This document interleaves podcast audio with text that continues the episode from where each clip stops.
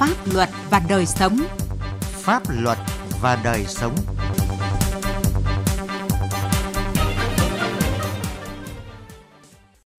Thưa quý vị và các bạn, chương trình Pháp luật và đời sống hôm nay, chúng tôi chuyển đến quý vị và các bạn những nội dung sau. Nhìn lại thành tựu xây dựng pháp luật giai đoạn 2016-2021, đề cao trách nhiệm của cơ quan soạn thảo và lắng nghe ý kiến chuyên gia, người dân trong xây dựng pháp luật. Trước hết là những thông tin pháp luật đáng chú ý. Sáng 22 tháng 4, Tòa nhân dân thành phố Hà Nội đã mở phiên tòa sơ thẩm xét xử 10 bị cáo trong vụ án thất thoát 2.713 tỷ đồng tại công ty cổ phần bia rượu nước giải khát Sài Gòn Sabeco. Vụ án có 10 bị cáo trong đó ông Vũ Huy Hoàng, nguyên Bộ trưởng Bộ Công Thương và Phan Trí Dũng, nguyên vụ trưởng vụ công nghiệp nhẹ bị truy tố về tội vi phạm quy định về quản lý sử dụng tài sản nhà nước gây thất thoát lãng phí. Ông Nguyễn Hữu Tín, nguyên Phó Chủ tịch Ủy ban nhân dân thành phố Hồ Chí Minh và 7 bị cáo khác, nguyên cán bộ chuyên viên Văn phòng Ủy ban nhân dân và các Sở Tài nguyên Môi trường, Sở Kế hoạch Đầu tư thành phố Hồ Chí Minh bị truy tố về tội vi phạm các quy định về quản lý đất đai. Theo cáo trạng, Sabeco được giao cho khu đất tại số 246 Hai Bà Trưng, phường Bến Nghé, quận 1, thành phố Hồ Chí Minh. Quá trình quản lý Sabeco, ông Vũ Huy Hoàng và Phan Trí Dũng đã chỉ đạo cán bộ cấp dưới thực hiện các thủ tục góp vốn bằng quyền sử dụng khu đất này để thành lập công ty liên doanh Sabeco Pearl cùng với các doanh nghiệp tư nhân đầu tư thực hiện dự án xây dựng khách sạn 6 sao, trung tâm thương mại, trung tâm hội nghị, hội thảo và văn phòng cho thuê. Sau khi góp vốn liên doanh xong, các bị cáo đã tích cực chỉ đạo Sabeco thoái vốn, chuyển quyền quản lý tài sản của nhà nước sang tư nhân trái pháp luật, gây thất thoát, thiệt hại đặc biệt lớn cho nhà nước, hơn 2.700 tỷ đồng.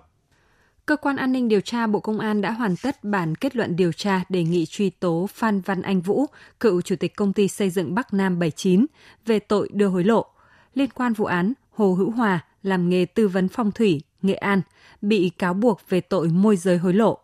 Theo kết luận điều tra, năm 2010, Hòa quen biết với Phan Văn Anh Vũ. Vũ nhờ Hòa tiếp cận một cựu quan chức để tìm hiểu thông tin, nhờ giúp đỡ việc Vũ đang bị điều tra về những sai phạm trong việc mua bán chuyển nhượng đất công sản tại Đà Nẵng và một số địa phương, đồng thời bị điều tra về tội cố ý làm lộ bí mật nhà nước.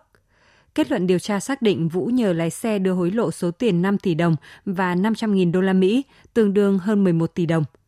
Bị can Hòa được xác định là trung gian để kết nối giúp Vũ đưa hối lộ. Tổng số tiền là hơn 16 tỷ đồng. Công an huyện Bố Trạch, tỉnh Quảng Bình đã bắt quả tang Trần Hải Thành, trú tại thị trấn Nông Trường Việt Trung, huyện Bố Trạch, cất giấu 382 viên ma túy hồng phiến và một gói ma túy dạng đá trong xe ô tô biển kiểm soát 73A 166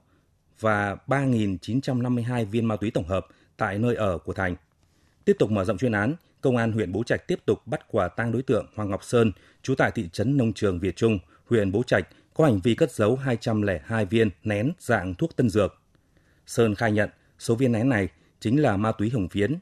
Hiện lực lượng công an tỉnh Quảng Bình đang mở rộng chuyên án, tiếp tục điều tra, xử lý theo quy định của pháp luật. Công an tỉnh An Giang vừa bắt giữ Lê Lâm Trường để điều tra về hành vi giết người và cướp tài sản. Tài liệu điều tra ban đầu xác định ngày 7 tháng 3, mẹ của Trường đi khám bệnh ở Sài Gòn nên kêu con gái là An đến ngủ trong nhà. Khoảng 21 giờ, Trường đóng cửa nhà rồi dùng cây sắt đánh chết chị ruột. Lục lấy 100 triệu đồng cùng 3 cây vàng 24K rồi lấy xe máy bỏ trốn.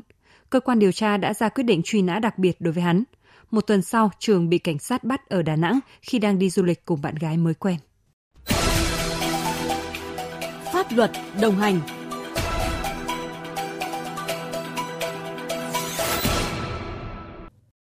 Thưa quý vị và các bạn, trong nhiệm kỳ 2016-2021, hoạt động xây dựng pháp luật diễn ra sôi động, thu hút nhiều sự quan tâm của các tầng lớp xã hội và có lúc trở thành tâm điểm của dư luận truyền thông. Một loạt những bộ luật lớn đã được ban hành với chất lượng cao hơn.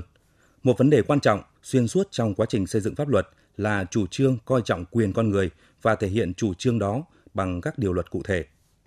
Bên cạnh đó là việc tuân thủ các nguyên tắc hiến định trong Hiến pháp năm 2013, đồng thời đáp ứng những yêu cầu phát sinh từ thực tế cuộc sống, gỡ nút thắt ảnh hưởng đến việc thực thi pháp luật. Sĩ Lý, phóng viên Đài Tiếng Nói Việt Nam, có bài đề cập. Từ năm 2016 đến nay, thực hiện chức năng lập pháp của mình, Quốc hội, Ủy ban Thường vụ Quốc hội khóa 14 đã ban hành 72 luật, hai pháp lệnh và gần 20 nghị quyết có chứa quy phạm pháp luật. Trong đó có những đạo luật giữ vị trí vai trò nền tảng trong hệ thống pháp luật, có những luật lần đầu tiên được ban hành với các chính sách mới. Chính phủ cũng đã ban hành hàng trăm nghị định và hàng nghìn thông tư của các bộ ngành, từ đó tạo ra hệ thống pháp luật tương đối đầy đủ, tạo cơ sở pháp lý phục vụ công cuộc xây dựng nhà nước pháp quyền, xã hội chủ nghĩa – theo ông Trần Ngọc Đường, nguyên Phó chủ nhiệm Văn phòng Quốc hội, hoạt động xây dựng pháp luật có những bước tiến mạnh, không những số lượng văn bản pháp luật được ban hành nhiều mà chất lượng cũng nâng cao.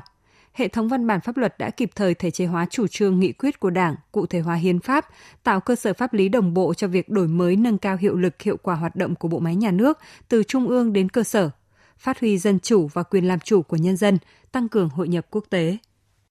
Dạ, theo tôi đấy, cái hệ thống pháp luật của nước ta là bước sang cái giai đoạn luật đã có đủ rồi, chất lượng nâng lên, thể hiện được cái ý nguyện của dân phù hợp với thực tiễn, phản ảnh được cái thực tiễn điều chỉnh và xu hướng điều chỉnh của nhân loại. Theo bà Nguyễn Thị Mai Hoa, Ủy viên Thường trực Ủy ban Văn hóa Giáo dục Thanh niên Thiếu niên và Nhi đồng của Quốc hội, hoạt động xây dựng pháp luật trong giai đoạn 2016-2021 đã có những chuyển biến mạnh mẽ cả về số lượng lẫn chất lượng, đã có những quan tâm đúng mực hơn đến đánh giá tác động của các chính sách để khi đưa vào luật sẽ có khả năng thực thi trong thực tế cao hơn các giai đoạn trước. À, đây là một nhiệm kỳ mà chúng ta tiến hành xây dựng một hệ thống à, luật pháp nhiều về số lượng và chất lượng của việc xây dựng à, pháp luật thì cũng được nâng dần lên. Và qua ờ, các cái ờ, hoạt động xây dựng pháp luật thì các đại biểu quốc hội đã rất quan tâm tới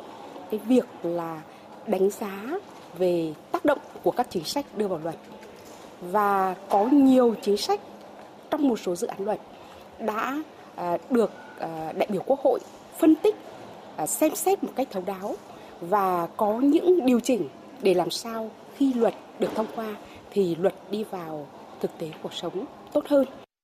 Theo nhiều chuyên gia, một trong những đổi mới lớn trong hoạt động xây dựng pháp luật đáng ghi nhận đó là chúng ta đã áp dụng phương pháp ban hành một văn bản sửa đổi bổ sung nhiều văn bản khác để đảm bảo sự thống nhất. Cùng với đó, những đại biểu quốc hội, các chuyên gia, những người có trách nhiệm trong xây dựng pháp luật đã kiên quyết hơn trong việc không xem xét biểu quyết thông qua các văn bản khi chưa làm rõ những tác động của chính sách cũng như chất lượng văn bản thấp. Ông Hoàng Văn Cường, Phó Hiệu trưởng Trường Đại học Kinh tế Quốc dân Hà Nội nhận định. Công tác luật pháp trong nhiệm kỳ vừa qua thì cũng đã có rất nhiều cái cải tiến, rất là dân chủ, rất là cởi mở và rất lắng nghe những ý kiến đóng góp. Và tôi thấy rằng là rất nhiều những ý kiến mà trái chiều thì đều được đưa ra lấy ý kiến rất công khai, rộng rãi à, để đi đến một cái quyết định nào mà mang lại một cái tác động là tốt nhất. Có thể nói hệ thống văn bản pháp luật được thông qua trong thời gian qua đã tạo cơ sở pháp lý quan trọng đồng bộ vững chắc, đóng góp tích cực vào quá trình phát triển kinh tế xã hội, bảo đảm quốc phòng an ninh và hội nhập quốc tế của đất nước. Tuy nhiên vẫn còn tình trạng một số văn bản luật chất lượng thấp, tình trạng ban hành văn bản luật thiếu tính khả thi vẫn tồn tại, tuổi thọ văn bản pháp luật còn ngắn. Có một số văn bản còn có những mâu thuẫn lợi ích của cộng đồng với lợi ích của cơ quan quản lý.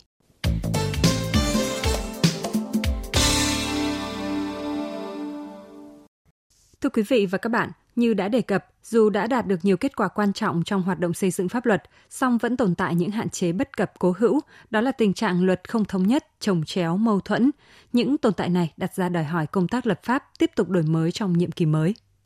Ông Mai Văn Bộ, Phó chủ nhiệm Ủy ban Quốc phòng An ninh của Quốc hội nêu ra ba khiếm khuyết lớn trong xây dựng pháp luật hiện nay, đó là Thứ nhất là mâu thuẫn trồng chéo với các văn bản pháp luật mà Quốc hội các khóa, các kỳ họp đã mất rất nhiều thời gian để mà nghiên cứu ban hành. Khuyết tật thứ hai là văn bản pháp luật đó sẽ là công cụ để cơ quan soạn thảo hoặc là hiện thực hóa lợi ích của bộ ngành mình, trong đó có lợi ích xung đột với lợi ích của nhân dân,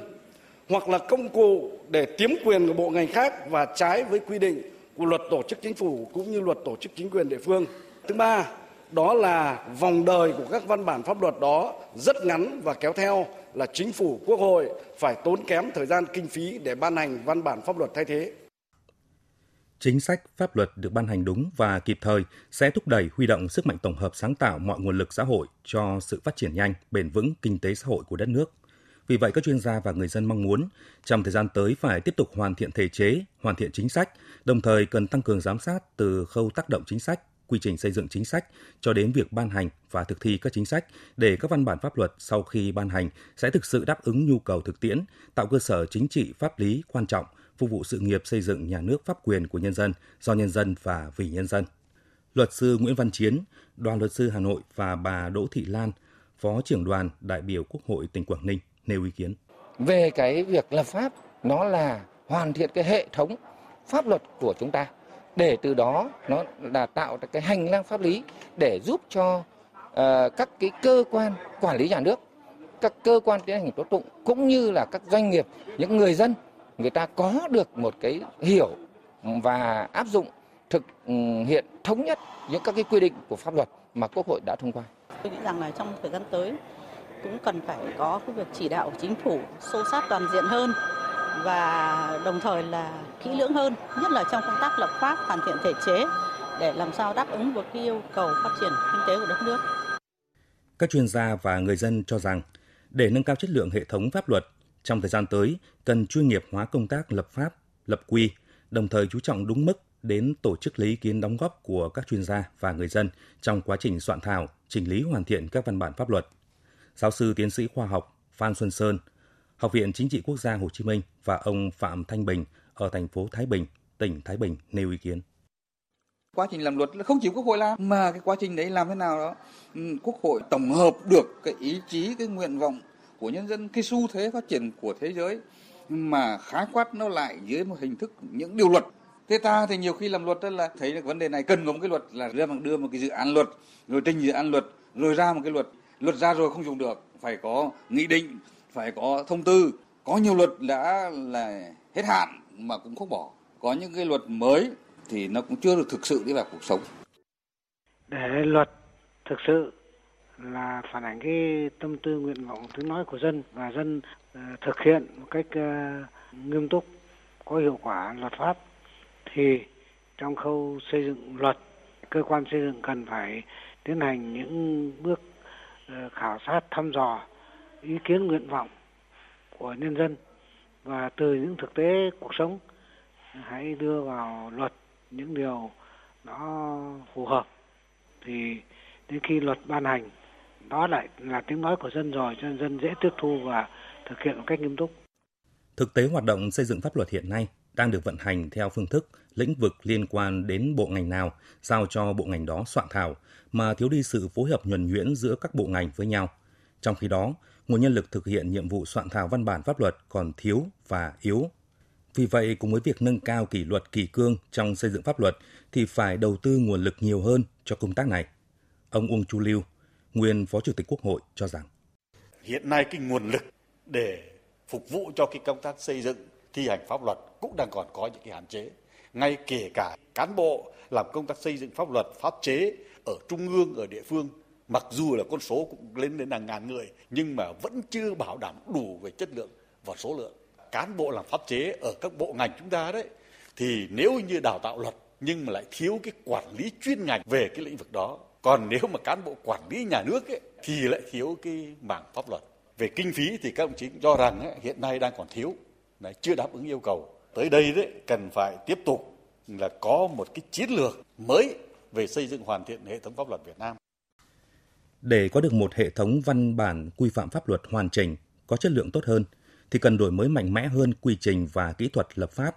chú trọng tăng cường, củng cố, kiện toàn các cơ quan, đơn vị làm công tác xây dựng pháp luật, tăng cường năng lực đội ngũ công chức trực tiếp làm công tác xây dựng pháp luật theo hướng chuyên nghiệp hóa hoạt động xây dựng chính sách, soạn thảo văn bản. Các dự án luật phải được nhiều cơ quan tổ chức cá nhân tham gia xây dựng, đặc biệt là cần có nhiều phương án để cho các cơ quan có thẩm quyền lựa chọn. Sau khi đã có phương án điều chỉnh, cần phải có sự thẩm định về các mặt kinh tế, xã hội, khoa học và có sự tham gia rộng lớn của các chuyên gia và nhân dân vào hoạt động xây dựng pháp luật. Nếu quần chúng nhân dân càng tham gia rộng rãi và tích cực vào công việc xây dựng pháp luật, thì các quy định pháp luật càng đảm bảo đầy đủ và toàn diện hơn lợi ích, ý nguyện của họ. Sự tham gia của nhân dân vào quá trình xây dựng pháp luật sẽ là điều kiện để đảm bảo sự thực hiện pháp luật nghiêm minh và có hiệu quả trong cuộc sống. Đến đây chúng tôi xin kết thúc chương trình Pháp luật và đời sống hôm nay. Chương trình do biên tập viên Sĩ Lý biên soạn và thực hiện. Cảm ơn quý vị và các bạn đã quan tâm lắng nghe.